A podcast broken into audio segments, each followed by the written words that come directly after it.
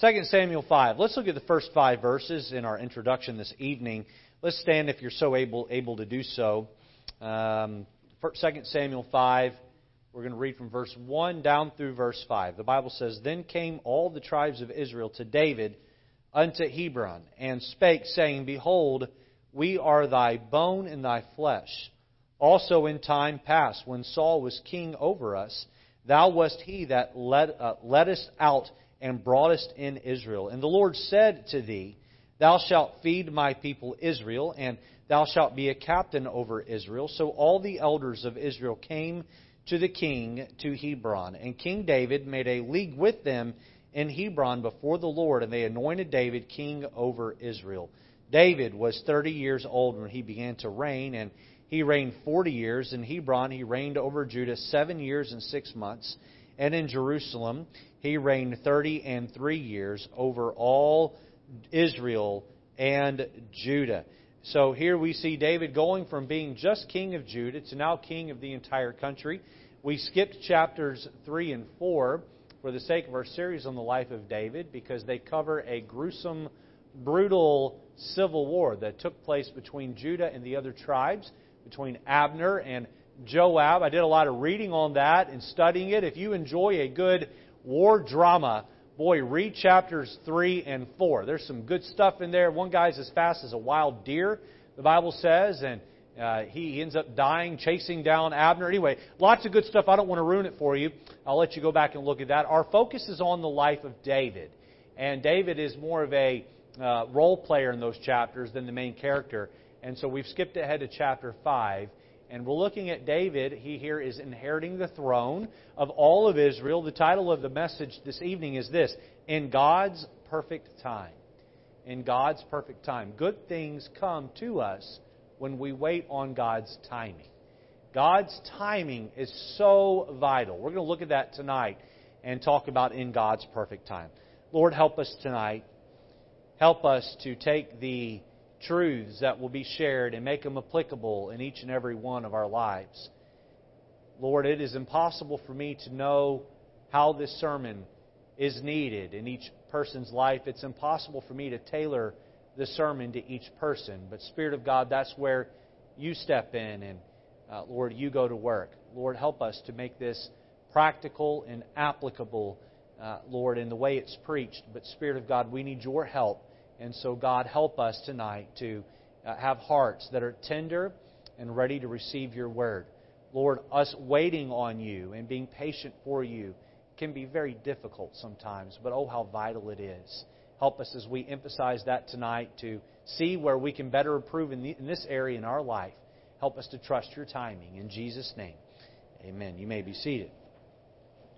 Well, in a moment, we're going to do a, a mini Bible study in the introduction as we do uh, occasionally. And so, um, as I'm making my introductory remarks, you can hold your place in 2 Samuel 5 and help us by turning over to Psalm 27. Psalm 27, and just hold your place, and we'll be uh, looking at some verses beginning in Psalm 27 here shortly.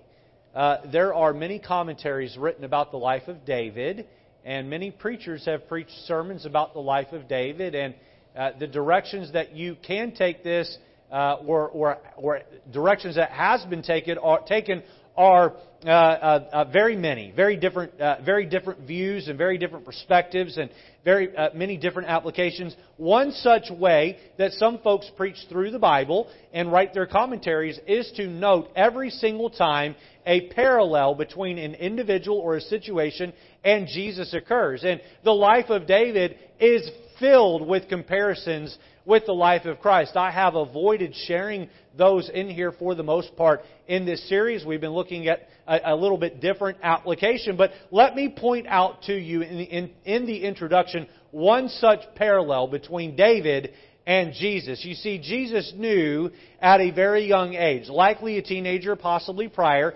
Jesus knew that he was anointed the anointed Messiah. He knew it was him that was the chosen one, the one sent uh, uh, before the foundation of the world, selected to be born through the womb of Mary and to die for the sins of the world. Jesus knew at a young age, but waited until he was 30 to begin his earthly ministry. Likewise, David knew when he was a teenager that he was anointed to be Israel's next king, but endured much grief and struggle to get there. Likewise, David was 30 years old when he began to reign. Jesus 30 when he began his earthly ministry. David 30 when he began to reign. Both knew in their uh, childhood years that uh, they had been anointed for something very special. So from the time of a young man, both of David and, and the Lord Jesus had to wait until the time was right for the perfect time, God's perfect time, for their ministry publicly to begin. Now, waiting is a difficult thing to do difficult thing to do, especially when we know what the future is supposed to hold. But let me just say this, and I'd write this down if you're taking notes tonight. Waiting is an important part of trusting. Waiting is an important part of trusting. You see, you cannot say that you trust God if you are not willing to wait on God. Waiting on God is a vital part of proof that you do genuinely trust the heart of God. David, uh, rather, uh, when God says wait, we must trust the heart of God and the mind of God. We must trust the heart of God and the mind of God. Why? His timing is perfect. His timing is best. His timing is perfect. His timing is best. David learned this lesson all throughout his life. He would write about it over and over again and then live it out all throughout his adult life. David highlighted the value of waiting and trusting by waiting all throughout the book of Psalm. Let me just give you a few examples. Look at Psalm 27 and look at verse number 14. Psalm 27, look at verse number 14. The Bible says, Wait on the Lord, be of good courage, and he shall strengthen thine heart. Wait, I say, on the Lord. David emphasizes it twice in the same verse. Be of good courage. Wait on the Lord. Be of good courage. He shall strengthen thine heart. You're discouraged. You're downtrodden. Uh, you're, you're distressed. Uh, you're in a bad place emotionally. David says, just hang on and sit still and wait on the Lord. Let that time uh, uh, God restore you. Wait on the Lord. Turn over to Psalm 37 and look at verse number 7. Psalm 37 and verse 7. Again, I'm only giving you a small sample size because of time of all the, uh, uh, all of the times in Scripture we're told to wait on the Lord. David, Psalm 37, verse 7, he said, Rest in the Lord and wait patiently for him. Fret not thyself because of him who prospereth in his way, because of the man who bringeth wicked devices to pass. David says, Rest in the Lord. Just Quit running around like a chicken with your head cut off. Anybody here ever seen a chicken run around with its head cut off? Yes. All right. A few of you have. All right. I've, I've just seen in Looney Tunes, and I was a kid, chicken with its. Anyway, uh, I've never actually seen. I'm a city boy more than I'm a country boy, but I, I so I've never actually seen that. But don't be like that. Amen. When uh, times are tough and you don't know what to do, and you're just rattled and you're trying to take matters in your own hand, uh, stop and rest in the Lord and wait patiently for Him. He knows what is best. Look down at verse 34, Psalm 37. Look down at verse 34. It says there, wait on the Lord. Now, what, what are you supposed to do while you wait? It says right here, wait on the Lord and keep his way. And he shall exalt thee to inherit the land. When the wicked are cut off, thou shalt see it. What am I supposed to do while I wait? I'm supposed to do the work of God that He's assigned me to do while I wait on God to step in and do what I can't. We are to wait on the Lord. Wait. Uh, wait for His timing. He knows the right timing. One more here. Look at Psalm chapter 40 and look at verse number 1. David is not just uh, uh, just preaching some theory he had never lived. David, as we'll see, had put that to practice. Psalm 40, verse 1. David said, I waited patiently for the Lord. and he inclined unto me and heard my cry. David said, I called out to God, and he didn't give me the attention I wanted the first time, and so I cried out again and again and again. And in God's timing, he heard me and He answered my prayer. Uh, he answered my cry. I waited on the Lord. I waited patiently for the Lord and He got to me. Have you ever wondered why God doesn't just reveal to you now what He has for store uh, for what He has in store for your future? Wouldn't it be nice if you could just uh, sit down with God and have God tell you everything that your future awaits from now till your death date? Now, all, as I say that, some of you might think, oh, I would love that. Others of you are like, ah, no, I'm good. All right? Um, and I get both views. But imagine if you could know what your next car was going to be, what your next job was going to be. To those of you that are single here uh, this evening, who your future spouse is. Wouldn't it be great to know who that person is and where they are and what they're doing? Uh, wouldn't it be great to know how many children you'll have? Maybe you're uh, newlywed and you don't have any kids, or you're in the process of having kids. Maybe wouldn't you like to be able to look down the road and know, well, we're going to have three kids, or two kids, or five kids? It'd be great to know these things. Um, uh, where you will work if you're unemployed, uh, the mountaintops and the valleys that await you. Pastor Andrew is doing a life group on mountaintops and valleys, the mountains and valleys of life. Wouldn't it be great to know what the next one up for you is? I look back over my uh, adult life and I can see uh, times like this and times like this, and times like this and times like this. And you're walking along in a plateau and things seem to be just fine, and all of a sudden, boom, you just feel like you got picked up and thrown down into the valley. I mean, out of nowhere. It just sort of blindsides you. You're going along one day, and the next thing you know, hardship hits, and it comes out of nowhere. And you wonder how this could happen, and where did this come from? And then other times you're going along, and boy, you, your boss calls you in, and how many of you, when your boss calls, you, boss says, "Meet me in my office," your, your legs begin to tremble a little bit, and you think, "What did I do? Oh man." Uh, did he, does he know? Am I caught? Especially how it's phrased, right? You get a text from your boss, come to my office right now. Is this a, am I in trouble? And you get in, he sits you down, he looks at you real serious, and he says, I'm giving you a 20% raise on your pay. My staff is all amening right now. Um, I can't give them a raise if y'all don't give. So start giving, and I'll give them a raise. Amen. Uh, but uh, uh, so uh, we uh, we we love those kinds of conversations, don't we? You're walking along, and life is okay, and all of a sudden, life just got a whole lot better. Maybe you're here and you got married children, and they haven't had haven't given you grandkids yet, and you get that call. Uh, you are going to be a grandparent. Oh man, that is so excited. And, and, and, listen, if we could know what the future holds as far as whether the future is a mountaintop or valley in, in, the, in the, foreseeable future, maybe that would be something we would want. Uh, maybe you would like to know how your children are going to turn out. If I had the ability to see into the future and know one thing, I would love to know in 15 years uh, where Matthew is in life and where April is in life. Boy, that would be fantastic to get to know those things. Maybe you just want to know uh, uh, what your next career move would be. Listen, many of these things, and, get, and given where you are in life, uh, would be great if God just sat you down and said, here is what the future holds for you, and here's what you can expect. Uh, truth is that God knows all these details. He knows your tomorrows.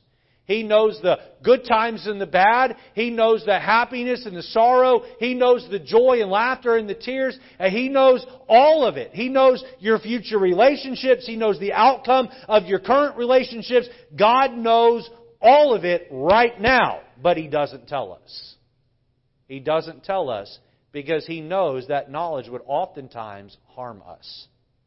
He doesn't tell us because if he did, then we wouldn't have a reason to trust him. If we somehow could know that, then where does faith play a factor? Where would play faith, faith play a factor? Here's how God works, in my experience. I think you can see this pattern in Scripture. God likes to wait until the very last minute to make you sweat it out. And when you think that it's just not going to be able to happen. You just think, man, I have expended every resource I have, and this just can't work. All of a sudden, the last minute, boom, the Lord comes through. And God says, I had it all along. Why didn't you trust me? And you say, Yeah, I knew you. God, I knew you had that. What was I worried about? I knew you had it. What? And, and the Lord uses these things to test our faith.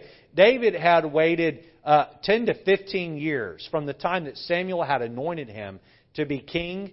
His life had been filled with ups and downs and twists and turns. He almost died several times and uh, had both gotten it very, very right and at other times gotten it very, very, very wrong. Likewise, Israel had got it wrong.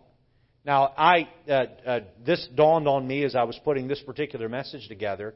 Um, I listen. I think all of us have known that know the Bible well. Saul was never in God's perfect will. Was never supposed to be the king. Saul should have never been king of Israel. Saul was king of Israel because the Israelites could not wait on God's perfect timing.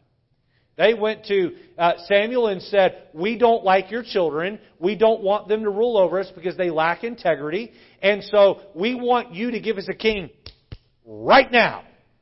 And Samuel was grieved by this. And God said, Well, you know, it's not my timing, but it's what they want. And so I'm going to give it to them. And look at all the heartache and hurt they had to endure because they wanted the right thing at the wrong time. They wanted what they were supposed to have too early.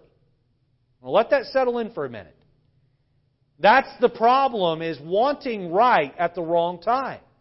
Now, if Israel had been patient and just, this is what dawned on me this week. If Israel had just been patient and waited, do you know that David most likely would have been made king at the death of Samuel? That just happened a few years prior to David being made king in Hebron. God was preparing David all along but instead, they had to go through this horror and this struggle of Saul being king when they could have just waited it out and God would have made David their king. And that whole nightmare of Saul being king could have been avoided. Could have been avoided. Why? Because God's timing is perfect. Our timing is often off. God wants us to trust Him. Trust that He knows what is best for each of us. Trust that He never gets it wrong. Trust that if we stick to His plan and His timing, that He will bring about great good to us and great good through us. So let's look at three thoughts, three truths out of 2 Samuel 5 as we consider this top, topic, this title, in God's perfect time. Point number one is the word anointing. Anointing. Look back with me at 2 Samuel chapter 5 and let's look at verse number 3. 2 Samuel 5 and verse 3. The Bible says, So all the elders of Israel came to the king to Hebron, and King David made a league with them in Hebron before the Lord, and they anointed David king over Israel. They anointed David king over Israel. Now, this was the third time that David in Scripture has now been anointed. The first time he was anointed by Samuel as just a young man, a boy. The second time was seven and a half years prior to this, back in chapter 2. He was anointed by the elders of Judah uh, to be the king of Judah. And now the third time, here in this passage, we see all the elders of Israel coming in to anoint him. By the way, if you were to take the time and go over to First Chronicles and read about this account in First Chronicles, it gives a list of all of the soldiers that were ready for war of each tribe that were giving their loyalty to serve David and fight for David as the king. And it numbered well over 350,000 soldiers strong that were ready to go to war for David. David had waited on God's timing. He had not pressed the issue. And because of this, now David is ready to be king. Notice letter A, David's experience. David's experience. Back up with me to verse number 1 of 2 Samuel 5. The Bible says, Then came all the tribes of Israel to David unto Hebron, and spake, saying, Behold, we are thy bone and flesh. Also in time past, when Saul was king over us, look here, thou wast he that leddest out and broughtest in Israel, and the Lord said to thee, David had experienced being the leader. He was now a skilled warrior. He had endured hardships. He was no novice to the role. He was no novice to the role. He had been battle tested and had been proven that he was a leader of men. Uh, when I uh, when I was uh, a young man, I was just graduating Bible college, 22 years old, and I had grown up in the home of an assistant pastor and been around church ministry my whole life. I finished Bible college at 22, and I had enough self awareness to step back and go, while God has called me to be a senior pastor, I am not experienced enough yet to go out and be a senior pastor. The truth is, I could have gone and taken out, taken on a church, and I could have made a whole bunch of mistakes. And probably what would have happened is I would have bounced around like a ping pong ball to several different ministries, being a senior pastor, making mistakes and learning along the way. Instead, I said, no, I need to gain experience in doing this before God puts me in that role. And so I served in a handful of ministries as an assistant pastor, being uh, taught and trained and groomed groomed and prepared uh, for the role. David very much did the same thing. Uh, back in 1 Samuel 18, David is brought in by Saul. He's just killed Goliath and he's put over a sect of the military under, let's see, under Abner. He's sent out under Saul and Abner to lead the army to and from war. David is growing in skill. He's getting experience. Then David is exiled by Saul and he gathers to himself 600 men. He leads these men. He trains these men. Uh, they follow him. He gets some sense of governance and how to uh, operate and lead. And then he's brought into Hebron and there he rules over one tribe of Israel for seven and a half years. He's learning. He's growing. He's becoming experienced. And then God is now handing to him the keys to the kingdom of Israel and saying, now, David, it's time. Now, David, it's time. My friend, let me just say to you this evening that God wants to grow you in experience oftentimes before He just gives you that thing that you want. I think about teenagers who are given the keys to a, a Mercedes at 16 years old. 16 years old. And listen, you need to get the experience of how to drive a beater before you're given the keys to a nice car. Amen? Amen. Uh, young men, young women who are given a, a chief executive uh, office position at, at 20, 22, 23, 25 years old. And listen, some folks are that talented and that able. I've seen it work, but more often than not, when you're that young and that you're experienced, you're that inexperienced, you're going to hurt yourself, you're going to hurt others, and you're going to fall flat on your face. Listen, uh, trust the process. Trust the process. God knows what He's doing. Allow those experiences that God brings in your life to prepare you. Prepare you. Someone would counter argue this and say, well, I don't need uh, uh, uh, experience because I'm not leaning on my own understanding. I'm leaning on the Lord uh, and I'm leaning on the Spirit of the Lord to lead me. And I can do that at 22, 23, just as I can do at 32, 33, 42, 43. And while I understand that, and while I will not argue against that, I will say this. At 22 and 23, most of us don't have enough emotional compassion toward others to genuinely help them, to genuinely care. Most of us are so cut and dry and, and, and so cold in our approach. We lack the emotional growth to really genuinely help others. My experiences in ministry, while they have showed me ways to do and not do things, and while I have to be careful not to lean on those instead of the Lord and, and leaning on the Lord's understanding, what I have gleaned from my experience is that I need to be more patient and careful with people. I need to more, be more kind and compassionate with others. And if you allow God to grow you through experiences, then my friend, your capacity to love others will, uh, will greatly grow and be multiplied. We see letter A, David's experience. Letter B, notice David's essence. David's essence. And what I just got through saying plays right into letter B here. Look at verse number 2. We're going to finish out the verse. It says that in times past when Saul was king over us, thou wast he that led us out and brought us into Israel. And the Lord said to thee, Look here, thou shalt feed my people Israel, and thou shalt be a captain over Israel.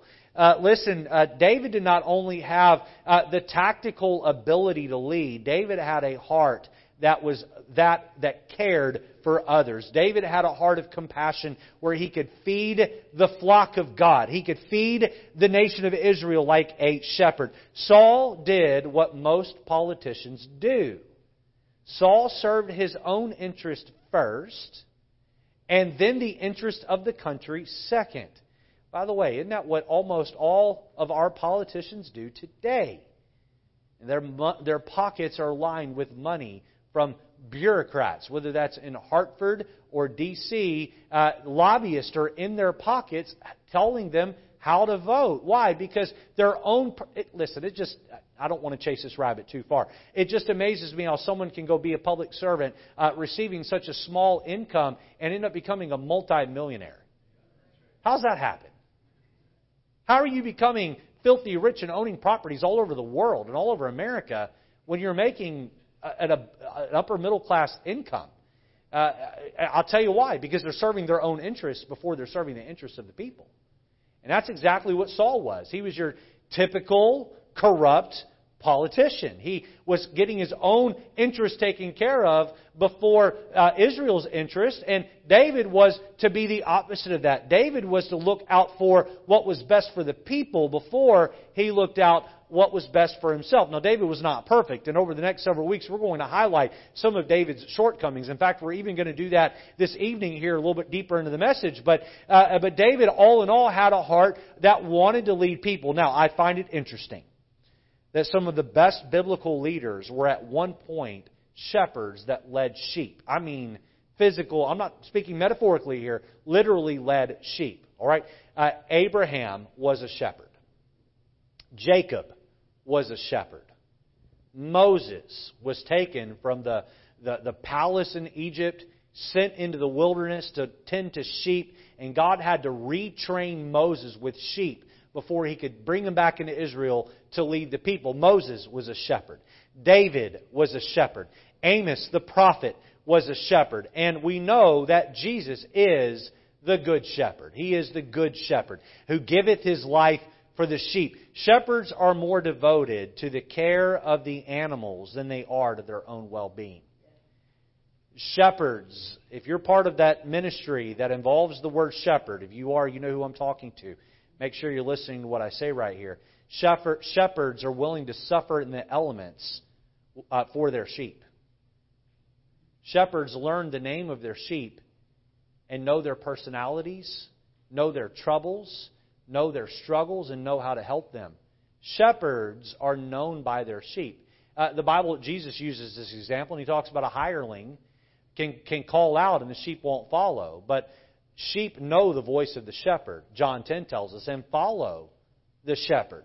Why? Because those sheep are convinced beyond all reasonable doubt that that person who calls, them, calls himself shepherd genuinely loves them and cares for them. Genuinely loves them and cares for them. David was not a great king because he knew how to administrate great power. He did know how to do that.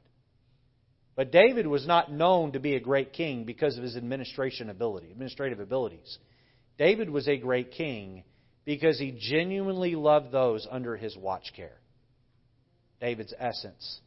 I remember years ago when I worked in a different ministry, we had a man who was an incredible Bible teacher. Just could take the Bible and, and just mesmerize you for, you know, I, I would sit through a, a Sunday school class of his that lasted 45 minutes and it would feel like 10 minutes, feel like 5 minutes. And he just was so good with the scriptures but he was highly impersonal. And I can remember Pastor King saying to him and others in a meeting, listen, if you're a great teacher, but you don't know how to connect with people outside of the classroom, no one's going to attend your class. You can be an average teacher and convince people that you care about them outside of the classroom, and you will fill a room. And sure enough, this gentleman would get up and teach, and me and about three or four others would listen to him because we needed the, we enjoyed the homiletics side. We enjoyed the hermeneutic side of his preparation, and, and, and we enjoyed how he could articulate things. But you know, some of the biggest classes in that church had people who were not anywhere near as good from a teaching standpoint, but could convince other people that they cared for them. David's essence, he was a shepherd before he was a king. He cared for people the way a shepherd cares for sheep. That's why God elevated him. Do you know that God had to teach David how to love people before David could lead people? And that's so important is that you learn how to love before you assume a, a, a role of leadership. David's essence. Letter C, notice David elevated. David elevated. Look at verse 3, 2 Samuel 5. So all the elders of Israel came to the king to Hebron, and King David made a league with them in Hebron before the Lord, and they anointed David king over Israel. That would have been David getting down on a knee and oil being poured over his head and hands being laid on him and a prayer of dedication given. David, the Bible says in verse 4, was 30 years old when he began to reign, and he reigned 40 years. In Hebron, he reigned over Judah uh, seven years and six months, and in Jerusalem, he reigned 30 and three years over all Israel and Judah. So 33 and a half years he ruled over all uh, Jerusalem and Judah, and Jesus walked Jerusalem and Judah for 33 and a half years. I find that interesting as well. Uh, many a night, David must have laid in a field alone, watching his sheep, waiting for the day to come when he would be king. He was waiting. Many a nights, David slept in the palace with the politics of King Saul swirling in his head, wondering if the king would try and kill him, trying to figure out if he would stay alive long enough to be king. David waited on God's timing. Many a day David wandered about the wandered about the wilderness, hiding in caves and living off the land. He was a fugitive of the law. He would even uh, move into enemy territory where he would be safer than he was in his own country. David waited on the Lord. David waited on God's timing. David did not force the issue. He waited on the Lord. David did not kill Saul when given the chance. He waited on the Lord. David did not demand that all of Israel make him king right after Saul's death. He first accepted Judah when they came to him. He was king there for seven years and, and then he did not kill Ishbosheth, Saul's son. Instead, he waited on the Lord to exalt him in God's time, in due time. It was God's timing and not his own timing. Nothing could be sweeter than getting God's will for our life in God's timing. In God's timing. Sometimes to be romantic, when I'm talking to Angela, I'll say to her, the only thing I would change about our love story is I would have found you sooner. I would have found you sooner. And that's just meant to be real sweet. But can I tell you the truth? And this is, this is the honest truth. If I had found her sooner, we may not be together now. God brought us together in God's perfect time. God was working on me to get me ready for her. God was working on her because she, He knew what a mess I was and getting her ready for me. And uh, God was preparing us and He brought us together for such a time as this. And, and listen, uh, uh, you may want this or you may want that, and it may be God's will, but you must understand that God will elevate you when the time is right. Do not force the issue. Someone worded it this way God knows your address and your phone number. He'll come get you when He's ready. Amen? He'll come get you when He's ready. Number one, anointing. Number two, alliances. Alliances.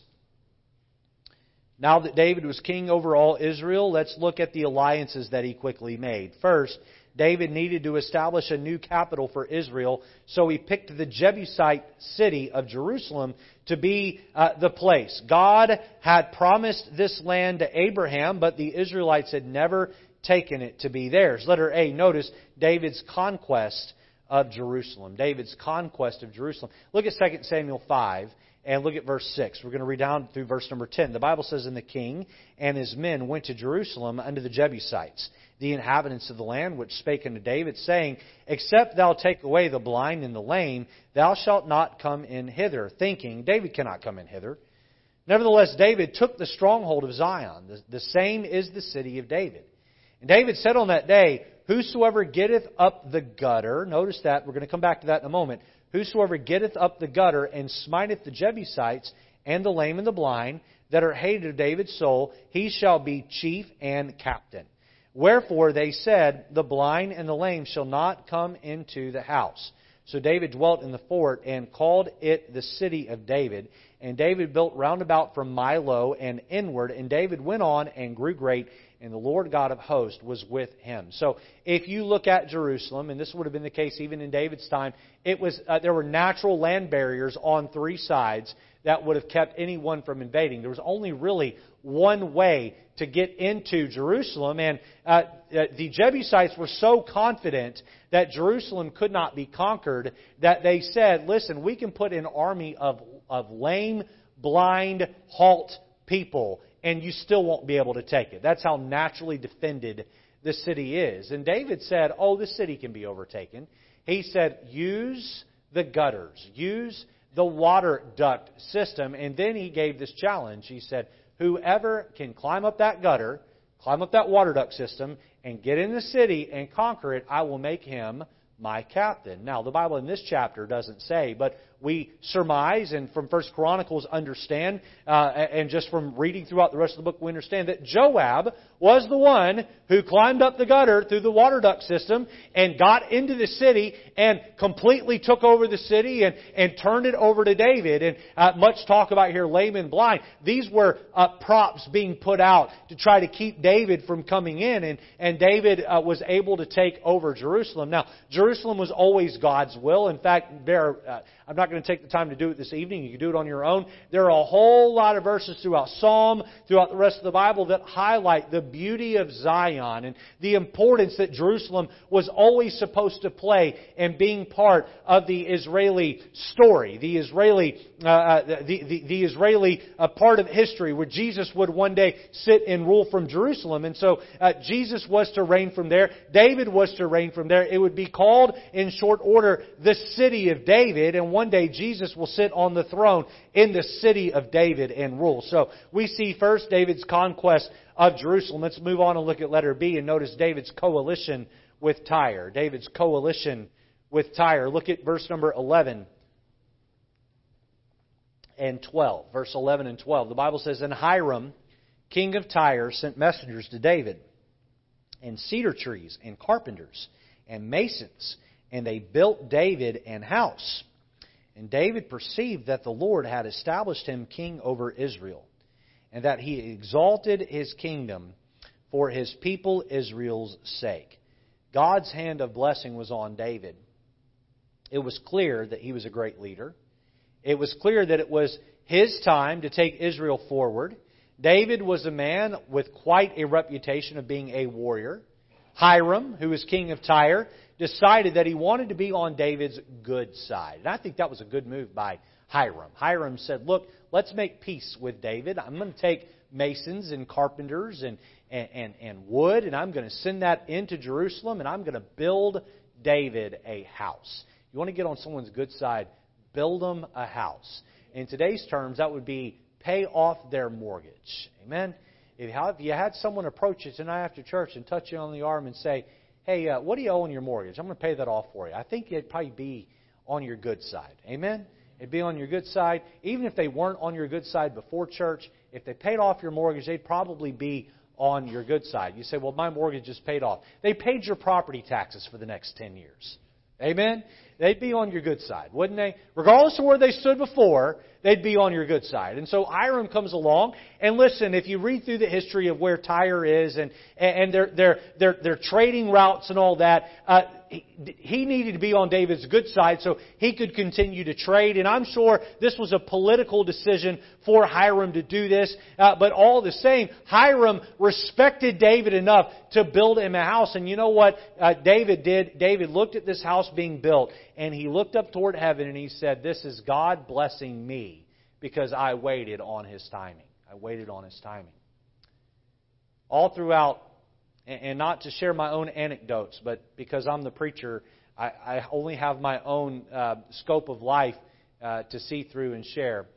But all throughout uh, that time of graduating college until I became the pastor of White Oak Baptist, uh, we, there, were, there were ups and downs, there were ebbs and flows. And there were times where I wondered if God was ever going to actually let me pastor.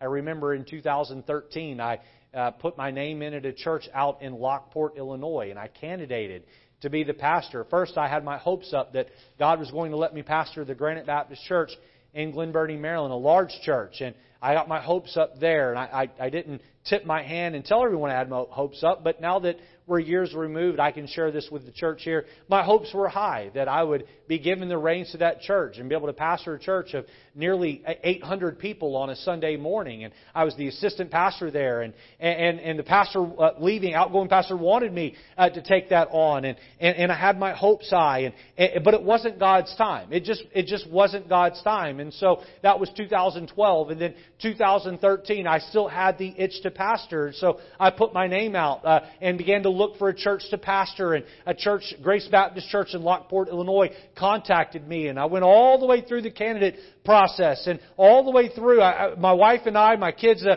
we we flew out to Illinois, and uh, Matthew and April were still in car seats at the time, and uh, uh, probably about the age of uh, Brother Kyle and Miss Autumn's too. That was about the age of our kids. And thinking that this was the church and getting excited to pastor that church only to be voted down and not be selected and, and then on the heels of that be thrown out of church ministry altogether and, and, and learning to just trust the heart of God and the timing of God. And then uh, I remember when we were voted in here to be the pastor uh, of White Oak Baptist, I was sitting in my office at the, the church there in Maryland, and we got the call uh, from Pastor Peslak, and we were told that uh, we had been uh, voted in to be the pastor. I think 93, 94% was the vote. I just sat at my desk there in uh, my office, and I just wept because this was God's timing and not my timing. This was God's timing and not my timing. I wanted it earlier. I wanted it sooner, but God's timing is always best.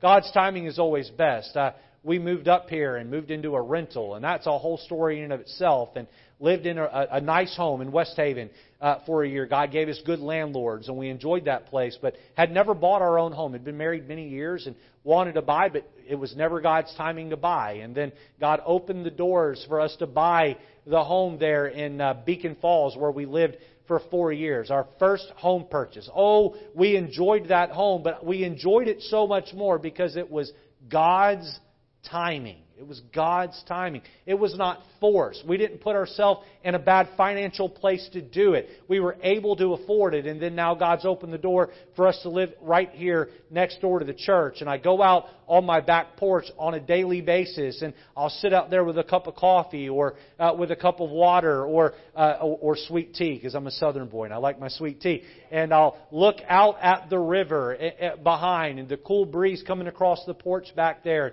Occasionally, I'll, tears will well up in my eyes because God's timing is best. It's best. When, when you want it ahead of time and you don't get it, your heart hurts. But when you trust the heart of God and you wait on God, then God sends people along your path that will show you great blessing. And I, I now can see how God's blessing comes on the life of those who wait. And David did a great job of following God's plan, except in one area. David makes one fatal flaw very, very early on in his, uh, in his life, in his adult life. And he ignores the law in Deuteronomy that laid out for him how he was to abide when it came to his relationship with women. Let's look at letter C, and we'll see David's concubines and wives. David's concubines and wives. Look with me at verse 13 of 2 Samuel 5. And David took him more concubines and wives out of Jerusalem after he was come from Hebron.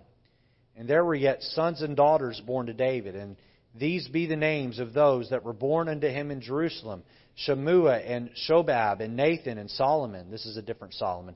Ibhar also and Elishua, Nepheg and Japhia and uh, Elishama and Eli- Eliada and Eliphalet. David had many wives and concubines. At, the, at that time, it was a common practice among royals. But it had been strictly prohibited by God.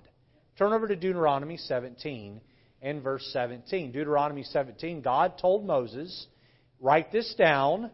This is the law for how a king is to abide when one day I give you a king. Deuteronomy 17 would have been known by David. He would have known of it. He would have uh, no doubt read it and studied it, maybe even had it memorized. But when it came to Deuteronomy 17 and the 17th verse in our Bible, David completely neglected it. Look at verse 17. the Bible says, Neither shall he multiply wives. Speaking of the, of the future king, neither shall he multiply wives to himself, that his heart turn not away. Neither shall he greatly multiply to himself silver and gold. So he was not to be focused on wealth or women. He was not to be focused on these things. David was supposed to be a one woman man, and David was not a one woman man. In fact, there are four places in 1st and 2nd Samuel or 1st and 2nd Chronicles that lay out for us four different times where he had a multitude of children by a multitude of wives, and uh, what great harm and hurt it did to him. Uh, David's downfall was women. That was David's downfall. Now, not that there's anything wrong with you women, but there is something wrong when a man is married to multiple women. And David handed this legacy down to Solomon, who would take it to an even deeper extreme. 700 wives Solomon would have, 300 concubines. And what was a concubine? A woman just there for a man's pleasure. That's all she was. It was her only purpose in life. And that's disgusting and it's wrong, but that's just the reality of the culture of that day. A thousand women. And the joke I heard growing up is that's a lot of pair of pantyhose hanging over the shower. Um, a thousand wives, a thousand women. David did not have that many, but if you go through account, David had a lot of wives, and David would have a lot of children with those wives. He would have uh, Absalom and, and Tamar, brother and sister from one wife, and then he would have Amnon with another, and uh, Amnon would end up raping Tamar, and then Absalom would end up killing Amnon, and then Absalom would end up overthrowing the kingdom, and then Absalom would end up being killed because of his overthrowing of the kingdom, and this would cause David great hurt. David, if you had just picked one woman and stuck with her and been loyal to her and loved her the rest of your life, you would have avoided a whole lot of heartache. David, you got it wrong, and you got it wrong big time here. Why did David marry some of these women? Well, it wasn't always just sexual lust. Sometimes David married these women because it was politically expedient. Take, for instance, Absalom's mother, uh, Maacah. She was the daughter of Talmai, king of uh, Geshur. So David married um, uh, Maacah in part to create an alliance with the nation of Geshur. Geshur was not going to invade Israel as long as their princess was living in David's palace. And so this created a, a, a permanent truce between the countries. David is relying on human reason for protection instead of God's hand of protection. So we see anointing, we see alliances, some good and some bad. Number three, and lastly, notice the word assurance. Assurance. Let me give you an A and a B here, and we'll be done. Letter A, notice David's tactical ability. David's tactical ability. Look at verse 17 of 2 Samuel 5. Let's end the sermon on a spiritually high note here. The Bible says, But when the Philistines heard that they had anointed David king over Israel, and all the Philistines came up to seek David, and David heard of it and went down to the hold. The Philistines also came and spread themselves in the valley of Rephaim. Now, this probably, the way the, book, the, way the chapter is laid out, in, in, in the order it's laid out, you would get the idea that maybe this took place after David had his palace built and had conquered Jerusalem. However, there are a couple of cues here in verse 17 that maybe would indicate this happened right after David was anointed. Look back at verse 17. But when the Philistines heard that they had anointed David king over Israel. Now, Ziklag, which was in Philistia, was only 25 miles from Hebron. So when did they hear?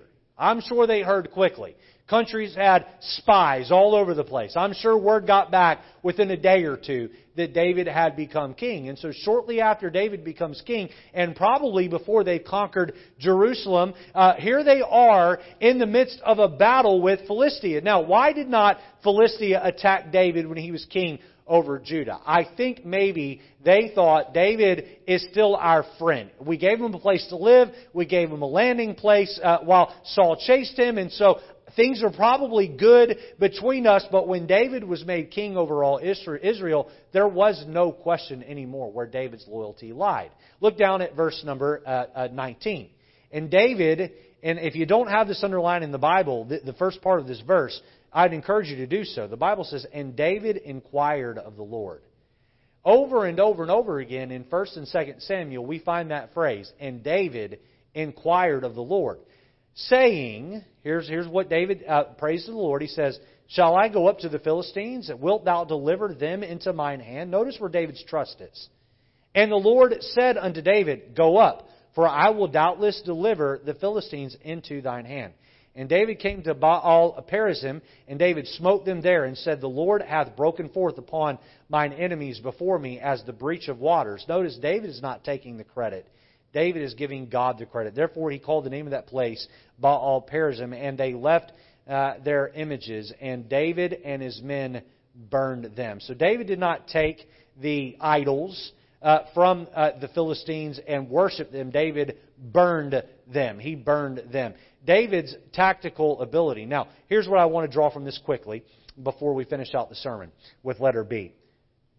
Was David tactically capable of going in and wiping out the Israelites without praying and talking to the Lord?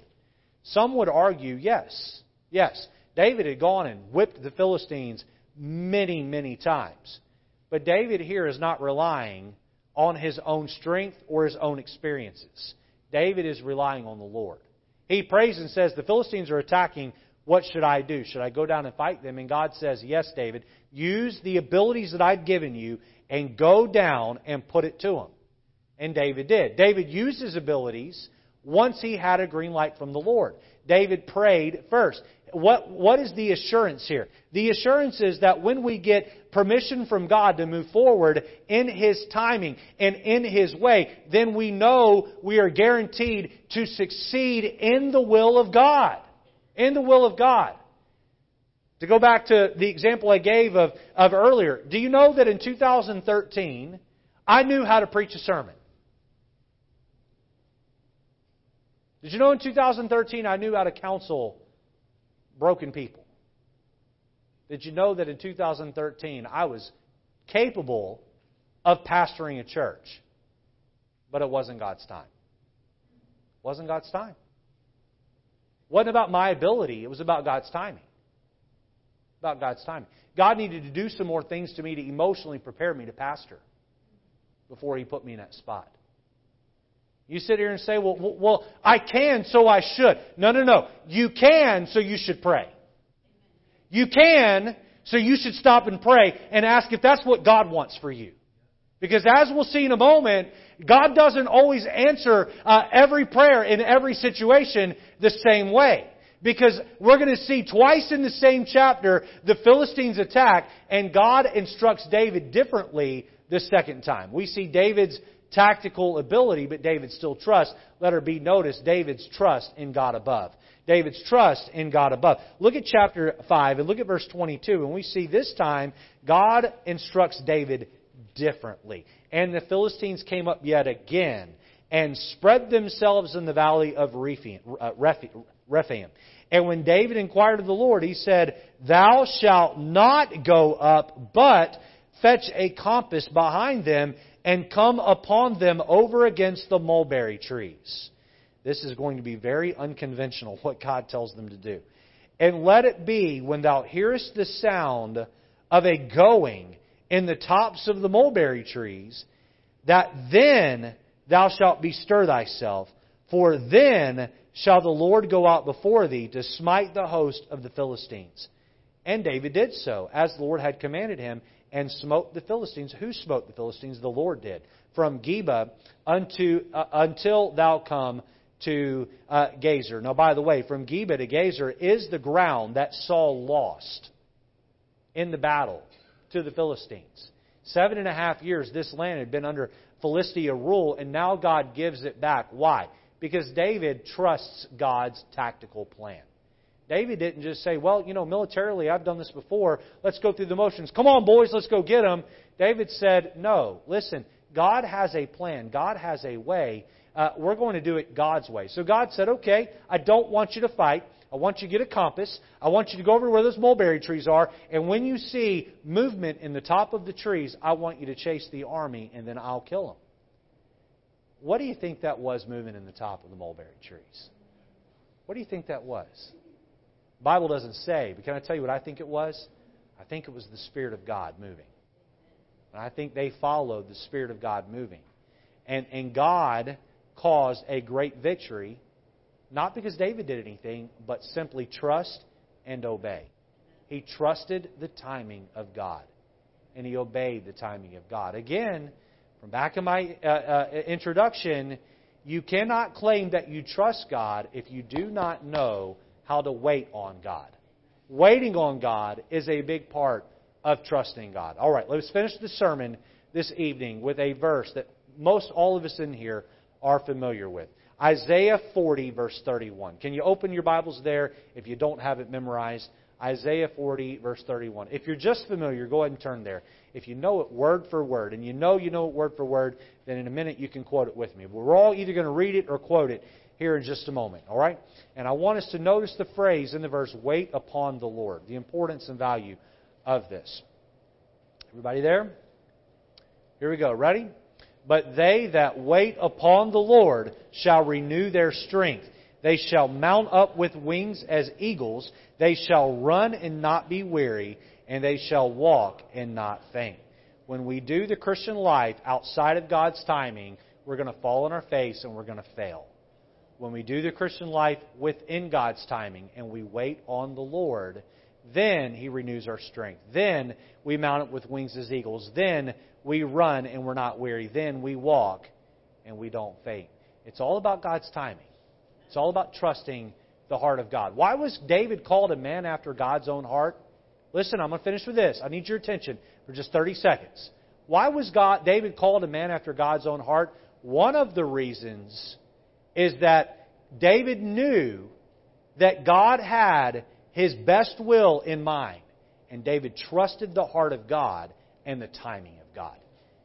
You want to be a man or woman after God's own heart, learn to trust God's perfect time. Let's have our heads bowed and eyes closed this evening. David received the kingdom when God was ready for David to receive the kingdom. David did not push and shove and force doors open.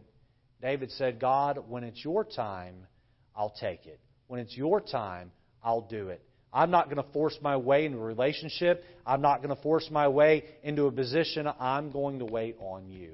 I wonder how many of you here this evening are trying to force your way into something, and God's saying, Not yet. Not yet.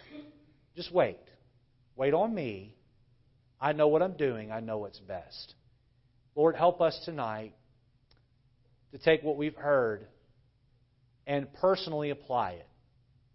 Or God, show us, help us to trust you and trust your heart, knowing that your heart knows what's best for us. Our heart is deceitful and desperately wicked on a profound level that we don't even know.